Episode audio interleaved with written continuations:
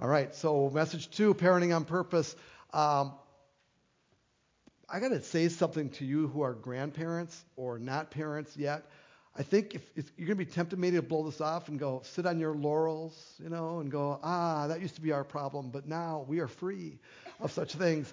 And, and I'm going to tell you that I think that that's a mistake for a couple of reasons. The, the fact is, God probably will put you in a position where you can give wisdom to somebody else. Don't jam it down their throats if you're in that place, but, but I think it's that sharing thing. And the other thing is that you have a role as grandparents, many of you.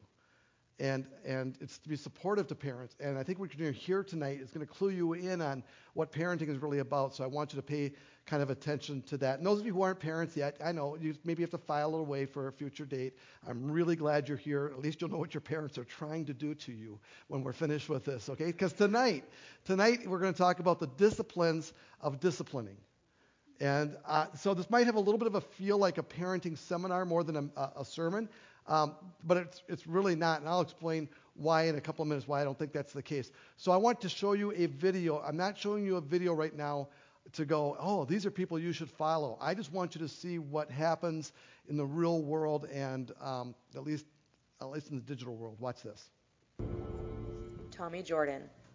Tommy Jordan quickly became internet famous after he posted a video shooting his 15-year-old daughter's laptop with a 45 caliber gun and using several rounds. Jordan was mad after his daughter posted a note on Facebook complaining about her responsibilities. So, Jordan posted his own rebuttal of the note, all while calling his daughter an ass and smoking a cigarette. The video went viral and Jordan was visited by a social worker as well as police, who gave him parenting tips while supposedly congratulating him on a lesson well taught. Jessica Beagley, Jessica Beagley submitted videos of her adopted son's behavior as well as her punishments to the Dr. Phil show as a way to get help with her son's behavior. The gesture ended up backfiring though as she ended up facing misdemeanor charges. Beagley's punishments included putting hot sauce in her son's mouth as well as making him stand in a freezing cold shower. Christy Prado Christy Prado nearly found herself in prison after she forced her 10-year-old son to wear makeup and dress up in women's clothing after he had wet the bed. Christy took a photo and posted it on Facebook even though it showed her son having tears streaming down his face. Then she made her son run around outside while onlookers laughed at him. If that wasn't enough, her son was then forced to take a cold shower while Christy and her roommate threw ice at him. Charges were eventually dropped with police citing there wasn't enough evidence to charge, but her son remained at his grandmother's house. Holding books. In 2014, a young man was caught stealing, and so his father bestowed a punishment that seemed a bit different from the traditional lecture or even spanking. He forced his son to hold several books over his head. The task was probably pretty easy at first, but then we see the son screaming in pain while the father lectures his son on making better choices and being more respectful to authority figures. The punishment received mixed reactions, especially since the video was made public, adding public humiliation to the son's torture. Frances Henna. Frances Henna made headlines after she forced her daughter Jamie to wear a sign on a street corner in Bakersfield, California, with a sign that read, I was disrespecting my parents by twerking at my school dance. Did we mention that Jamie was only 11 years old? Henna got ripped up by the public, saying that it was shameful to publicly humiliate a child when there were other ways to discipline her, not to mention the potential harassment her daughter was exposed to. Antonia Folsom. Antonia Folsom wasn't happy when her 13-year-old son missed his 9 p.m. curfew and came home 15 minutes late. She decided to lock her son out of the house and told her 15-year-old daughter not to let him in. Instead, she made her son sleep outside on the concrete patio, and his sister gave him a blanket and pillow. The next morning, the 13-year-old called the police, and Folsom was arrested for deprivation of a minor. Good parenting. In 2015, a video went viral online that was uploaded by a dad who was done with his son's failing grades. He gave his son only three weeks to improve his academic performance, but failed to do so. As punishment, he gave his son a sledgehammer and forced him to destroy his Xbox, all while using foul language and public humiliation. After the first Xbox is destroyed, the dad then brings in an Xbox One and once again forces his son to destroy it. All the while, his son is crying.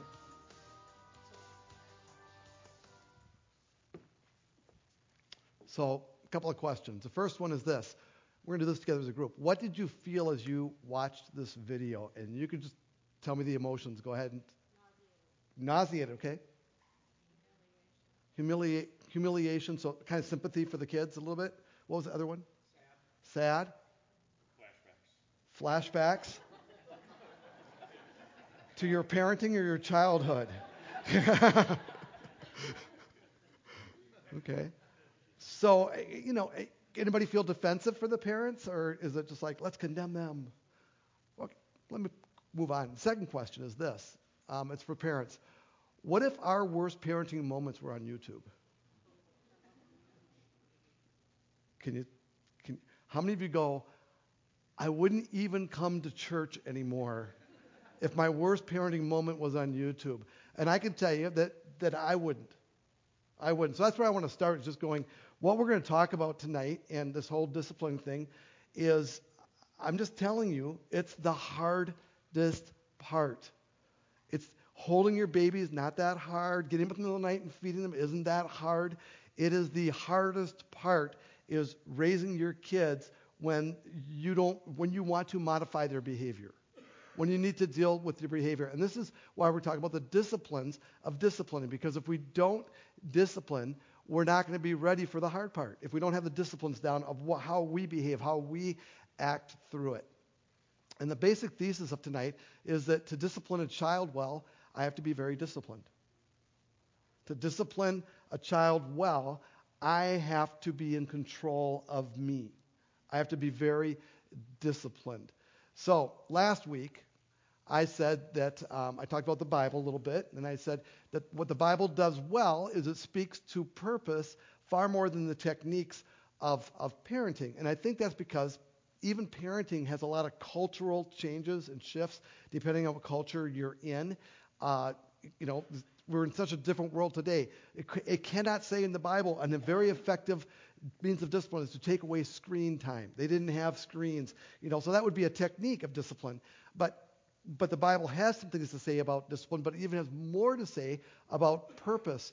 And, and then I want to also bring up the fact that Proverbs is a place where often people go to for verses about parenting. Proverbs is like this huge book, just one book, but it's a huge book of wise sayings that are like pearls of wisdom, but they aren't very well connected together all the time a few of the books kind of have a stream of thought, but then you end up talking about this like a sentence and another sentence and another sentence, and, the topics just go all. It's all great and all fascinating, but somebody should have organized it, is what I'm saying.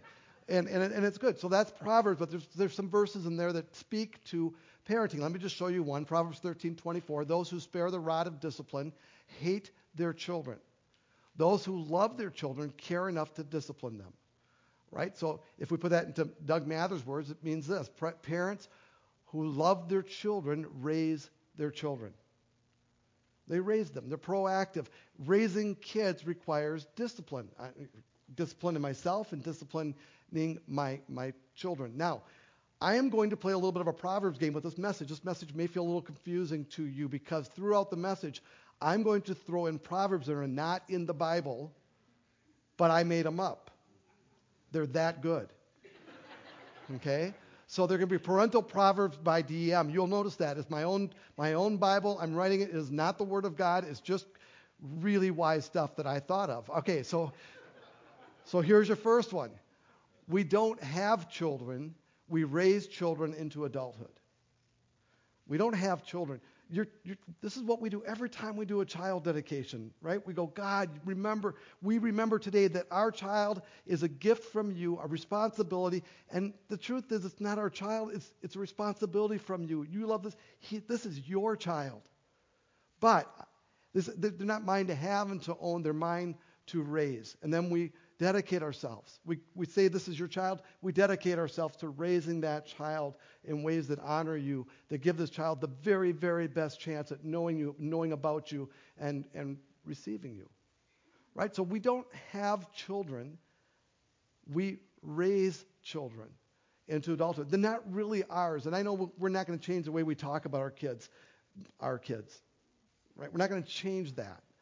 But our mindset should be a little bit different. So the motivation to discipline. When you saw the video tonight, what was the primary motivation of each of those parents in their discipline? What were they trying to achieve?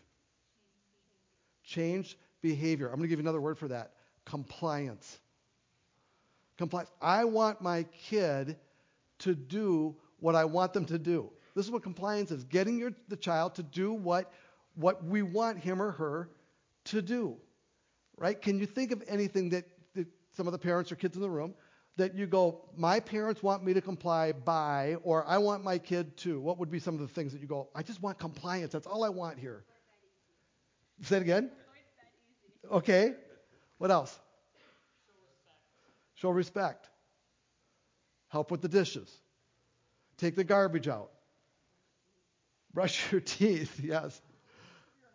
Do your homework. Okay, we could go on all night with this, right?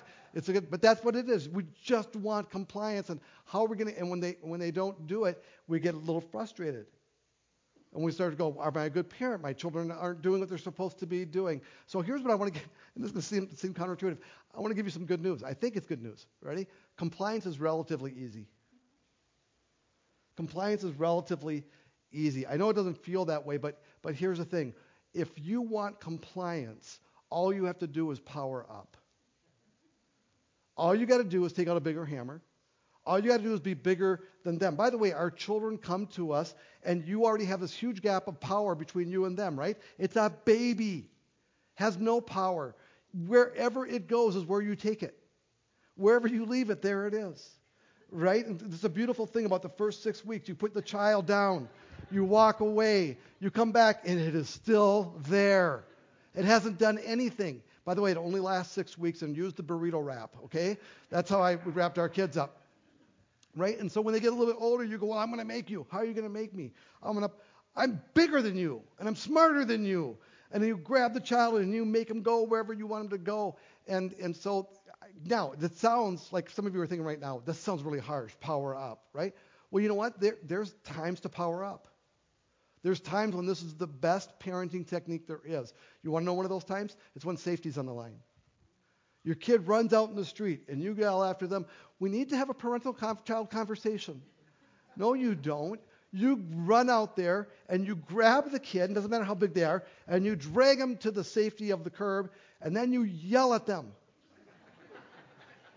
And you know why you yell at them? It's because you love them and you were scared to death right? And, and it's not necessarily a great parenting technique, but guess what? The kid lived. Because you powered up and you did what was necessary, and then you tried to instill the fear of God into them about streets and trucks and all those kinds of things. So there's a time when, when their safety is on the line. You know, they go to the park without telling you. Where are they? Where are they? You start looking all around. They didn't. When they disappeared, you you freak out and you power up and adrenaline is flowing, and that's okay. You know, and then I'm trying to think of another time for powering up. Um, oh, when respect for others is on the line. Right? I, I'll just tell you, we had an issue in my home with my son when he was about 13, 14, 15, 18, 25.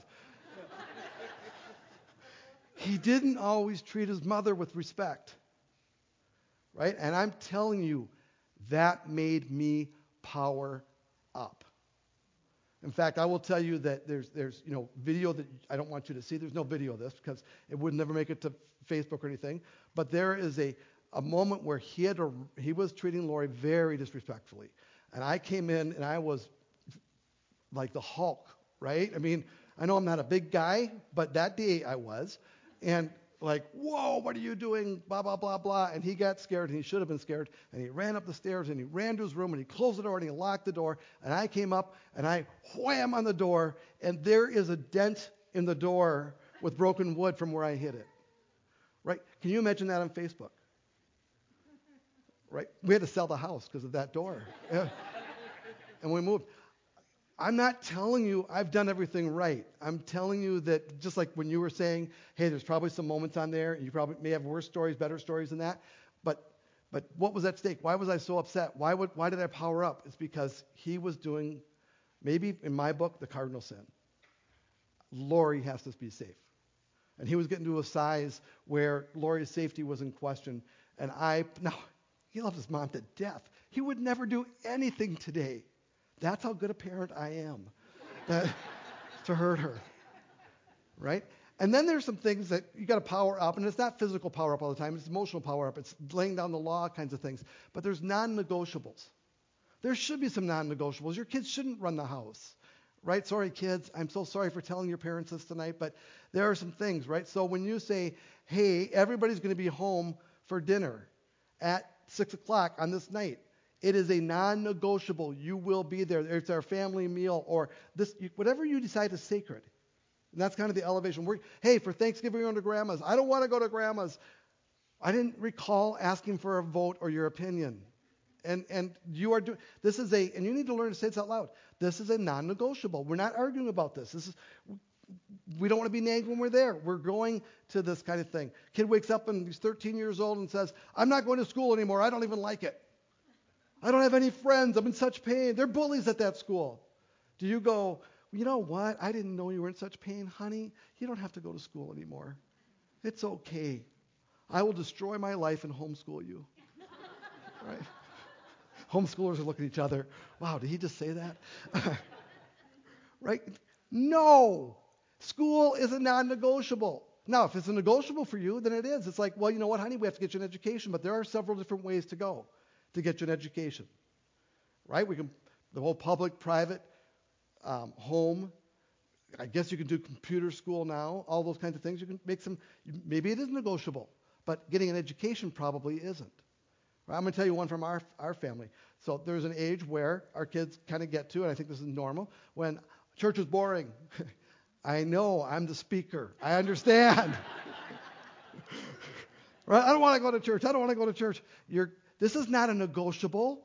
This is part of our family. You know what's negotiable? Whether you believe in God or Jesus. That's negotiable. You have a decision to make. But coming to church or doing youth group in our house, you have to make up your own non negotiables, right? In our house, it was a family value. They didn't vote on it, it was handed down to them from God Himself, and then to me, and then to the family. That's how that worked. Okay, so I'm not saying, all I'm saying is there's non negotiables. You have to figure out what those are for your family. But I think those are times where you go, we're not, no, this is, I'm powering up a little bit here. This is the way it's, it's going to be. Here's what I want you to catch though. In the overall scheme of parenting, those yellow lines represent power ups. They should be as few and far between as possible. But when you choose an issue that you go, this is a non negotiable, we are going to power up over this one if we need to, right? And you must win, parents. You must win because if you say it's a non negotiable and then you turn it into a negotiable, everything is a negotiable right? Your word loses meaning, and you, you, you, if you're going to say it's a non-negotiable and it's worth powering up over, you must win. Now, I just put a gauntlet between you and your kids because they're going, no, they're not going to win. I'm going to win, right? But this is how it should look. And the younger they are, maybe the more it's there because you're hoping to train them out of these things, even, even being issues. But there are times when compliance is necessary. It's part of being in a family together. And by the way, you're not making your kids do something that you don't do. You wake up on a Monday morning and you go, I don't feel quite right. I don't think I'm going to go to work today. No, no, no. It's a non-negotiable. You, unless you get a note from the doctor, you're at work. You don't, you don't get the privilege of just calling your whole life. And this is real life. This is what we're trying to train our kids for. So compliance is necessary, but you also need to know it's completely external. When you power up, you are not changing a child's heart, at least not for the good. So if you power up too much, you're going to do heart damage. Does it make sense to you what I'm, what I'm saying? Some of you, you should be thinking about your own childhood. You should be thinking of, you have, some of you had nothing but power up parents, and it wounded you to the soul, right? Because it's all external forcing, and you don't have any choice, and it's a little bit dehumanizing if you're not careful about it. Because that's what I think of those videos. I thought it was dehumanizing to see what they were doing to those kids. Right? So what happens is when someone powers up, the older the child is, the worse it gets, by the way. And it's, it's this external forcing, and you find yourself um, in this situation where on the outside I'm complying, but on the inside, on the inside something else was going on. I remember one time my I was arguing with my parents for something. I can't remember what it was, but it was probably to go out on a Friday night to places I shouldn't be. And my mom said something, and I was, and she she powered up on me, and she won the power up. And I walked out, and I kind of slammed the door. And my dad opened the door, and he he goes, Doug, you do not tell your mother to go to hell. And I said, I didn't tell my mother to go to hell. And he goes, Not with your mouth. And he nailed it. And now she's in hell. No, she's fine. She's fine. she's with Jesus. I just thought the story needed a more dark ending. Um, right? So I just thought, Lori, like, my wife is going. it's Saturday night. Relax. Nobody's here. Right? So, so your kid's on the outside. On the outside, they're complying, but on the inside, they're flipping you off and slamming the door. That's how that, that works. So you got to be really careful about powering up. You also need to know something else about powering up. It is a depreciating asset. Your ability to power up is never going to be stronger than when your children are born.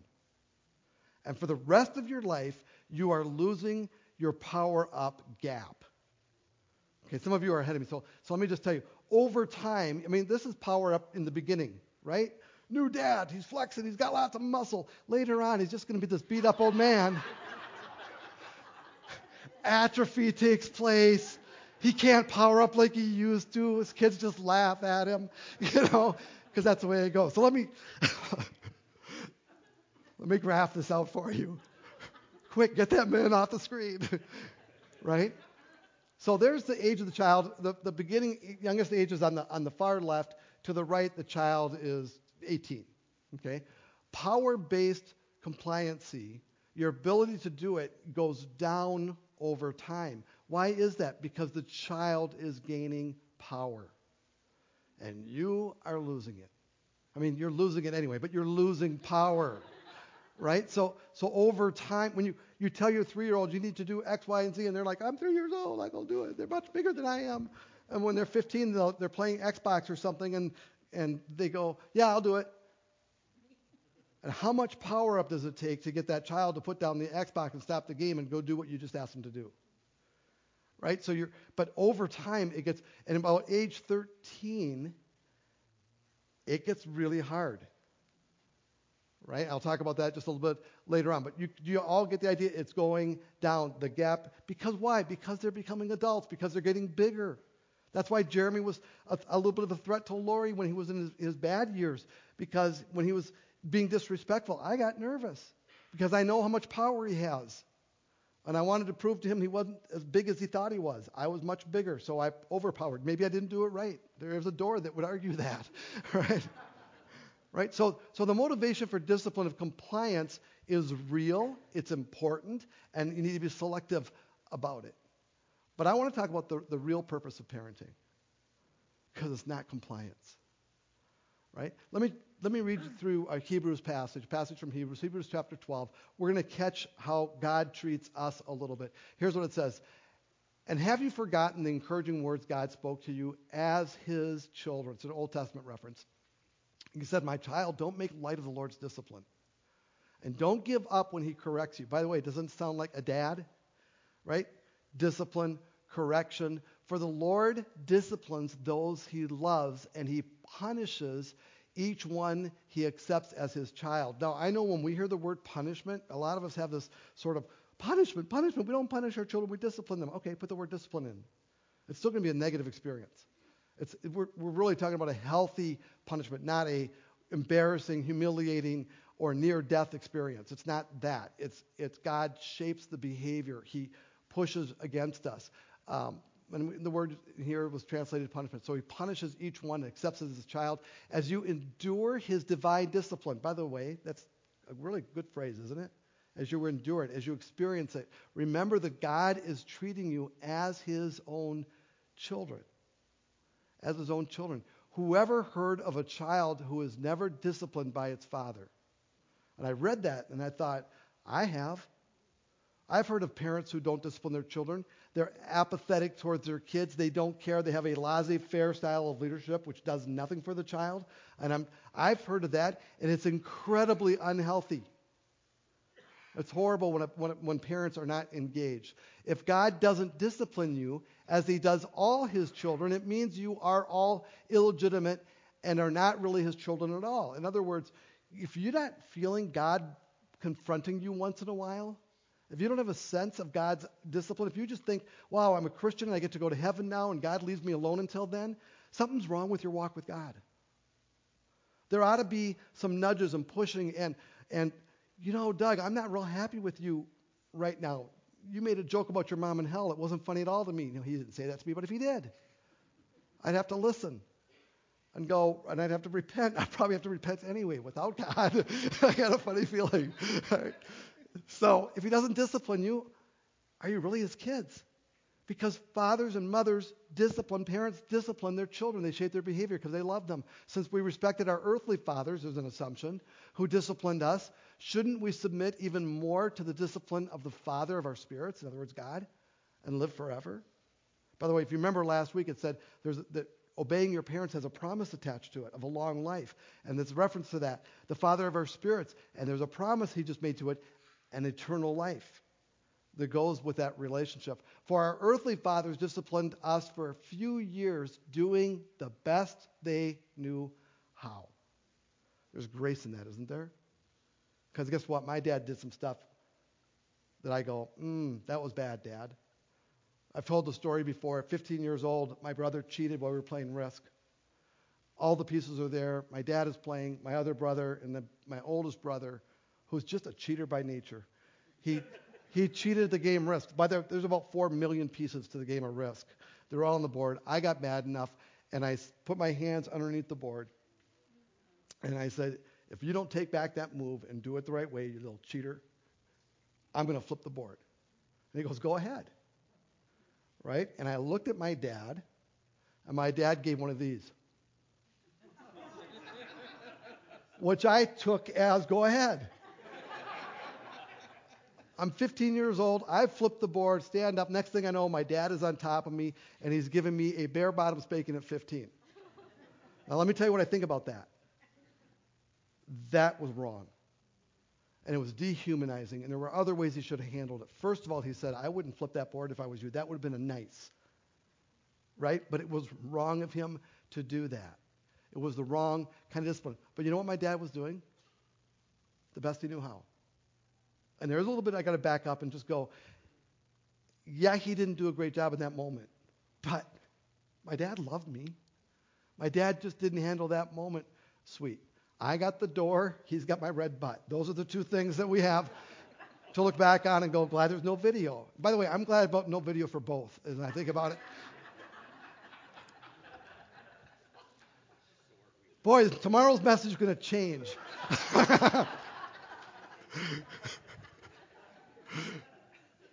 But God's discipline, God's discipline is always good for us. Our fathers did the best they knew how. This is what he's saying. God, our fathers did the best they knew how, but it was obviously not good enough. But God's discipline is always good for us so that we might share in his holiness. In that verse right there is the purpose of parenting, right? To share in holiness. Holiness is character. It doesn't mean we're going to be just like God and, and all of a sudden, woo, I'm holy. And we hear little halos and all. It doesn't mean that. It means we're going to share in the character of God. And we're going to be a little bit more like Him. We're going to become better people, more truthful and honest and gracious and forgiving and loving. All those great things about God. It's His character in us. That was what God is, is shaping us for. So when we talk about discipline, the motivation for discipline, yes, compliance, but compliance is the smallest part character. Character, who we are inside, who we are when no one's looking, the kind of people the men and women our little children grow into. That's what we're training for. That's what we're trying, trying to coach, right? So, so when we do power up compliancy, the age of the child, we know that it, that it shrinks down over time. And about age 13, if you are all power up, your kids are going to confront you and, and, and they're going to stand toe to toe with you. By the way, this is why parents say, you know, my child turned 13. Those teenagers are horrible. He's out of control. Exactly. He's out of your control because your power to demand comp- is getting smaller as he gets older. Right? And so you feel, I feel as a parent, out of control. But the child is in 100% control. They're just doing stuff you don't want them to do, and you can't make them comply anymore. So your complaint is our kid is out of control. Yes, but it's your control. Now, by the way, you know, just parents, I'm looking at some of you. Some of you have children who are very naturally compliant. You're not relating to this at all. Right? You're going, I don't understand what the big deal is. You tell my child to do and just, they just do it. They're just like, they're my kids. Good for you. Good for you. Good for you. Moving on. Some of us didn't get that. Right? And, and I can look around the room and some of your faces are shining at me going, oh man, they don't know. And some of you, God did the best thing in the world to you. He gave you one child who was compliant by nature and the other child who was defiant by nature. Right? And you have the same ones. And what you learned is something some parents never learned, which is, you know what? It's not all on me. There's a little bit of, of, of DNA involved here. There's, there's this natural progression and then you also learn that each child requires different kind of parenting and you're schizophrenic because you're not sure when to do what and the child going well that's not what you did to him or her and they're going well yeah but that is a different child and it's none of your business i'm dealing with you right now and I may not be God, but I'm really close to Him, so I'll do what I want. Thank you very much. All right? So that's that 13 year old kind of, that's where things start to spread. By the way, when I was a youth pastor, I used to tell 13 year olds, I don't know if you're 13 in the room, but I'm going to tell you, if you're 13 years old and you're obeying your parents and you're mad at your parents, I need to tell you the truth. The only reason at 13 years old that you obey your parents is because you want to. Well, they'll kill me. No, they won't. I mean, if they will, then you should leave. If they're going to kill you, please call me up. I will save you. I will call the cops. We will call child. We will save you. I promise you. But they aren't going to kill you. It's just words you use to mean you're going to be in big trouble because your parents love you. And you know it. So the reason you obey them is not the fear of death. The reason you obey them is because in your economy you go, you know what? Yeah, I don't want to do what they want, but they love me and they're my parents. And so you submit to them out of your own free will. Way to go, by the way. No humiliation in that. That's the way to go time, right? That's a good thing. But quit complaining about it. Because you're obeying them because you choose to obey them. And way to go, I want you to obey them. That's really smart. A longer life. All right? So now, compliancy, I'm going to give you some more good news. Compliancy powering up goes down, right? But building character, this is so cool, goes up. The older you, the child gets, the more character they absorb. By the way, your character matters too, because they're going to spot a hypocrite from a long ways away. You don't have to be perfect, but you do have to be at least honest about it. Your character starts to take over. So if you train your child for responsibility and character from a young age, as the, and you let them make decisions they can make, their competency goes up, and hopefully those lines cross at a healthy, safe place, right? As your compliance stuff goes, your ability to comply goes down, their character kicks up, and your child is still well behaved. That would be the perfect, nobody's chart looks perfect like that, but you get the idea, and we're not charting kids anyway. So that's, the character goes up as the compliancy ability goes, goes down. Here's one of my interruptions with Doug, one of Doug's parental proverbs. They may not be strung in, this might be a little bit random, let's see how it goes. Love does the hard work of helping others become instead of settling for behave. Right? It's not in the Bible. It should be, but it's not right? Love does the hard work. This is so hard of helping others become the men and women they were meant to be, your kids. Instead of settling for behaved. You do not want well behaved kids. You want kids with character. And there is a huge difference because you don't know why they're act. That could all be external stuff. You want heart stuff. You want stuff that self-guide them for the future. It's that important. Galatians says this is what God is doing with us. Is what this is about to, about to tell you. It says Galatians. We've read this so many times. It's such a key passage for our church. But the Holy Spirit produces this kind of fruit in our lives. Now pause for a moment. This is God's objective as our heavenly Father for His children. Right? Love, joy, peace, patience, kindness, goodness, faithfulness, gentleness, and self control. We've talked about this list many, many times. This is God's agenda. This is what He disciplines us towards and for. It's why it's the fruit of the Spirit. This is where God is, is taking us. Now, when I read that list, and I think, what if I had all those things in, in, in, in spade? How would that change my relationship with God? You know what it would mean? God would never power up on me. Because I would have character from the inside. God probably wouldn't have to talk to me as much. Or maybe he could change the topic to something else besides my poor behavior, you know, and talk about something else that I need to, to just learn and grow and enjoy those kind of conversations. I'm not saying all my talks with God are bad behavior, there's very few, but, but the more I am already who God wants me to be, the less we have to endure discipline. It's like your children. If you knew your children had all this incredible character from the inside, you wouldn't be worrying about them. But if you know it's all for because you're forcing them, what happens when you're gone and you're not forcing anymore? I'll tell you what happens. Go to any college you want to and look at the freshman class who are in dorms for the first time. And look at how they live. And you can go, which kids have character and which ones were well behaved in high school but now are off the charts. And some of them were us. Come on, own it up. Right? It was us. We know exactly what we're saying here. Character develops. How does character develop? It develops through the school of hard knocks failure, pain, and opportunity. And this is why parents don't do it. We don't want kids to have character because we don't want them to experience failure. We don't want them to experience pain. And we don't want to give them the opportunity. So we build safe little walls around them to keep them from feeling those things. I'll tell you one that I built. It was called the Science Fair.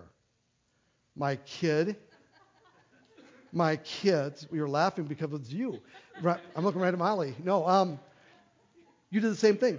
Your kids procrastinated. There's this date coming. They've had the teacher told about them the beginning of the year. There's deadlines. There's all these things. And your kids, did you know, by the way, that the kids are supposed to do, this is not a parental science fair. this is a kid deal, right? And so they come home and you got to make some stupid volcano or whatever it is. Some, you have to prove something and you're a pastor. You're not even a scientist. Why do I have to do this? And they come home and so I'm entrenched because it's going to be on display for everybody and it's humiliation. And so what happens? I find out what kind of grade I'm going to get on my kid's science project. Why did I do that? Why did I get so involved? And I'm not saying they didn't do anything, it just wasn't much. And hold this while I fix this over here. And I still look like a C or a B. Anyway, why did I do that? Why did I get involved in making sure my kid's homework is perfect? Be, why didn't I just go, you know what? It's your science fair. It's your grades. Do the math. Why did I? Well, two things. One is I want to be a supportive parent, and I didn't really understand what that actually means. And the second one is I love my kid. I love my kids, but I don't want them to have any pain. And so I protect them from it. Do you know what I should have done? I should have said, I can't wait to see what you make. Let me know if I can hold something for you. That's what I should have said. And I should have let them get a D or an F or a C or an A or a B. And if they would have got a D, then I could have said, Wow, how do you feel about that? I feel lousy about that. Why didn't you help me? Well, because it's your project, not mine.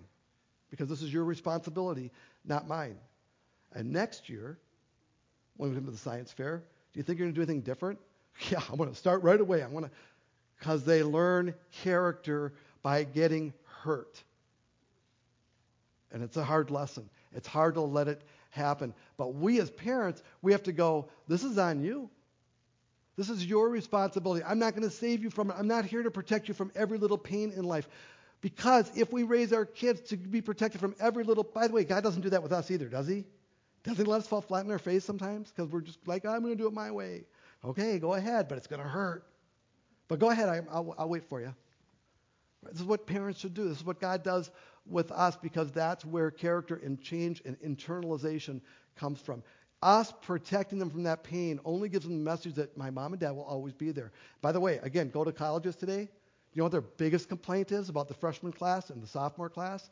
Is they have helicopter parents who call the professors for them who complain about homework, and who complain about the grades. Who, they're taking calls from mommies and daddies in college.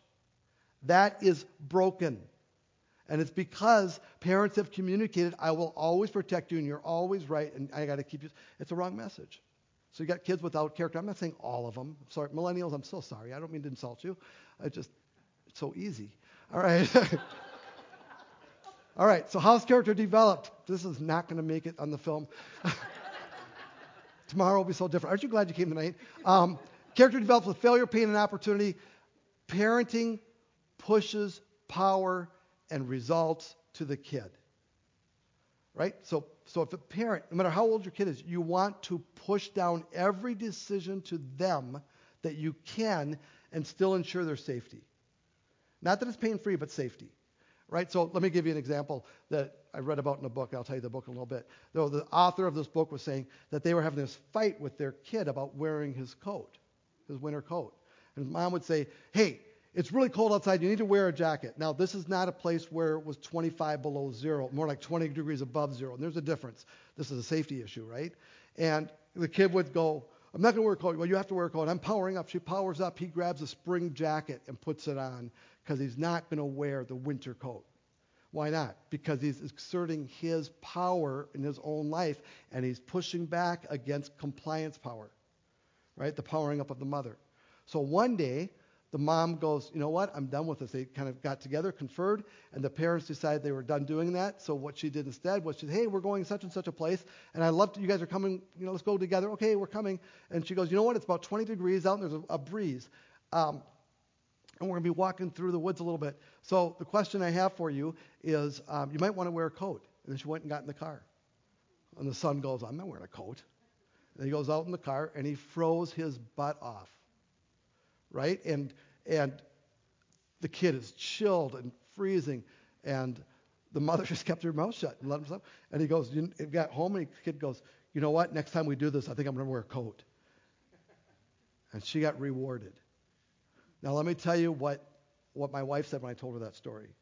She said, my temptation would have been to give my child my coat, the one he didn't bring right? And to solve the pain. And th- that's not the right thing to do. You have to let your kids suffer. It's how they grow. It's how everything grows is against something, not just because it's easy. That's how things grow strong. The goal of discipline is self-discipline for the child. I want I don't want external discipline. I want you to learn to discipline yourself. I'm still learning that, but I want you to learn it.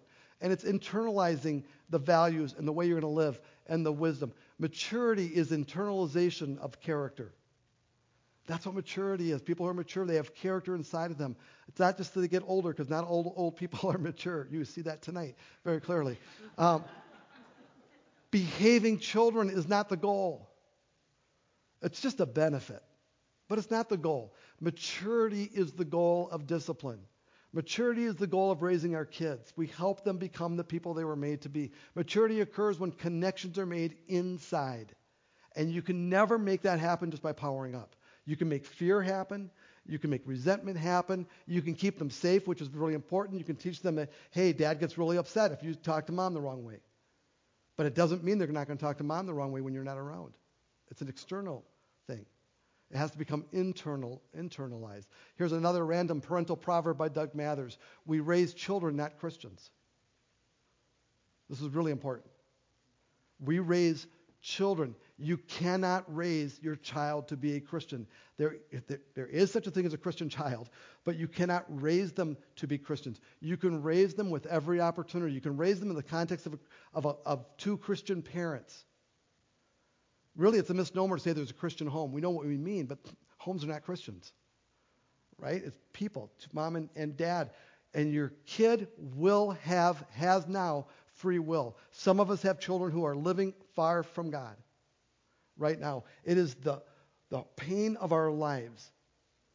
And we feel horrible about it. And what did we do wrong? What did we raise our children? You did fine, probably. Of course, you did some stupid stuff. So did I right? Maybe you got your own door, your own red butt, but something's went wrong in your childhood raising your kids. That's not why they're not following Christ. The reason they're not following Christ is because of their hearts, their choice, their free will, and they have to make a decision. And you can pray for them and you can love them and you can pray for that call. You can apologize for things you did wrong. That's fine. But you cannot make a decision for Christ for another human being. So as far as God goes, we raise our children and not Christians. By the way, it's a really good thing, isn't it? Because if we raised Christians, we'd be a cult. We'd be brainwashing. We, we don't want that. We want God to operate and call and receive our children. Maturity occurs when connections are made on the inside. Behaving versus mature characters. Let me just give you some examples. Just go by really quick. I don't really need my child to simply tell the truth. I want my child to become an honest person. I want to raise my child to be an honest person, not to tell the truth. That's, that's really subtle, but it's, it's there. I don't need my child to get all A's and B's. Right? I want real effort, so I want them to learn the character of real effort and life, become lifelong learners. That's what I want for my children. And by the way, I think they both are. That's awesome. Right? But, But if it's all about A's and B's, then I'm going to do everything I can to make sure they get an A or a B, and they'll never taste a D or an F. And a D and F is not the end of the world. It could be one of the best learning opportunities of their lives, is to realize I failed because I didn't try. Right? I don't need my child not to swear. I want my child to learn self-control and have a broader and smarter vocabulary so they can swear in French or other languages. I don't know, whatever it is. they can insult you and you don't even know you're insulted. But I just want my kids to be smart about their language, right? Even when I'm not, you know. I don't want my child to avoid, excuse me, I don't want my child to avoid a tantrum at the store, right? So I don't just want them to do that. I do want them to avoid that, but but I want my child to learn how to handle frustration, delay gratification, and endure disappointment. Probably not the thing to tell a three-year-old when they're throwing the tantrum, but that's what you're playing for. It's a long run. It's it's if you just get them to because if all you want them to do is stop throwing a tantrum, how are you going to stop the tantrum? What's the easiest way? Give them what they want. Right? Because why? Because you just want peace and quiet. Right? Train up a child, Proverbs 22. This is in the Bible, 22:6. Train a child in the way he should go, and when he's old, he will not depart from it. That's a character statement. It is not a statement that we, they will absolutely follow Jesus. I don't think so. That's what we want to make it. I don't think it's that at all. I think it means raise your child so they internalize character, and the character they get, they won't run away from. Okay, now, can you tell we're talking about purpose and not how to? so much. So let me just give you a couple of helps for the how to. Um, I'm reading this book somebody at church actually suggested. It's called Parenting with Love and Logic. Some of you read it, seen it before, a couple of you. Um, I'm pretty impressed. And I'm impressed because, Uh, not because I don't disagree with anything, I disagree with every parenting book I've ever read, which makes it real hard to say, do something. But if you get five good things from a book, consider it a win. If you get three things that you don't like about a book, consider that that's tolerable, right? You don't, you don't have to agree with everything about everybody, not even at church. I said that last week. So, same thing. Focus on the family ministries. I have a love hate relationship with them. There's things I really don't like about Focus on the Family personally. And then they do some things that are really good. So, pick and choose. And, and I'm not going to tell you what I don't like because I've given up not liking them. I'm just saying let's get good things where you can get it. Get good things where you can get it. And I think both of those resources could be helpful. Focus the Family sometimes has real specific articles about specific situations that can help you. Those are the how to's. They're not going to be all that biblical, they're going to be techniques. A lot of things that you learn in that. Although I think this book does a good job at saying, here's our goal, here's where we're trying to get to. All right, I'm gonna, I know I'm going over, I knew it would be long. I'm going to give you some, some quick, just some disciplines that I think are going to help you. Number one, always choose character over compliance talk about that out loud with, with whoever your parenting people are, right? Maybe it's a committee. Um, and I mean that. Grandparents, too. Talk to them about that. This is what we're doing. Slow down. When you're in a situation where you got to do something, unless it's a safety thing, slow it down and do a gut check. Why do I say that? It's because when you go fast, you end up hurting doors and hurting butts. You just go too fast because your emotions are, are all engaged. And Ephesians says, Ephesians 4, 26 to 27, 27 says, And don't sin by letting anger control you. I was furious with him. That's why the door is broken. Don't let the sun go down while you're still angry, for anger gives a foothold to the devil. That could have been a very, very bad night. I wasn't going to hurt him, but it could have been a very bad night. And maybe it was a very bad night in his mind. I don't know.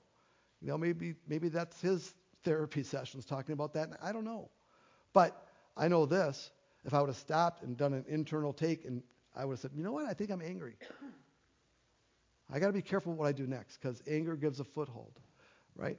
Um, third one, conference before the call. I love this. Professional football, they throw the flag, and everybody's going, well, it must be holding, it must be pass interference. And then the officials all get together and they talk about it, right? And sometimes they go, it was holding or it was pass interference. And sometimes they go, ah, you know what? We didn't really drop that. And they put it back in back pockets. You know what they're doing? They're having a conference before they make the call. So if you're in a situation where things are, and you're fired up, you've got to go, time out. I need a conference. And if you're married, you need to talk to your spouse and go, hey, here's what I'm feeling. Here's what happened. What do you think we should do? Blah, blah, blah. You don't have to hurry. Let them suffer a while, right? While you're in the conference. Everybody's wondering what the call's going to be, right? And that's fine. If you're single, you need a partner to call sometimes and ask them, hey, here's what's going on. I'm infuriated. What do you think I should do? How can I, how can, your mom, your dad, a friend, some, I don't think anybody should actually parent alone. right? I'm not saying there should be two parents, but you shouldn't be out there on your own. Last one, and then we're done. Ask, what are we really teaching here? What are we teaching here? Every time you save your child from pain, you may be sacrificing their character.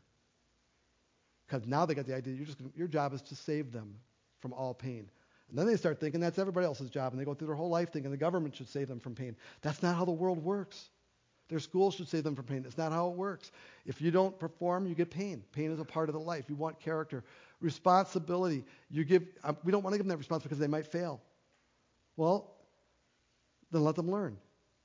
Now, appropriately, right? I mean, you don't throw your teenager to the wolves or your teen, your, your three-year-old to the wolves, but appropriate levels of responsibility, failure. You give them as much power as possible to be successful or failure in every situation. Um, results, right? Are we really teaching that results are the most important thing? Because when I helped with the science project, you know what? My kids got the message. All that matters, we get an A or B, and it doesn't matter how we get there. That could have been the message. And then faith. You know, what's important? What are your non-negotiables? For us, my kids know faith is the most important thing to us. Not just because I work, but because of other things that we do. Right? Final one. My final non biblical Doug Mathers parental proverb. When we blow it, and we will, we got to own it. Do you know why I told you those awful stories about dented butts and wall and, and doors? It's because I want you to go, oh, Doug blew it too. Because we all blow it. I just told you the ones I wanted to tell you. Right? I'm selective in my failure exposure. Right? When we blow it, we got to go to our kids and we got to say, I am so sorry that I lost my temper in this situation. You were still wrong, but I did lose my temper and I didn't do this right way, and I just need to ask your forgiveness. I'm going to tell you something. Asking your kids forgiveness is a very powerful moment, and it is grace and it is love. And it will make you stronger as a parent, not weaker. Let's pray.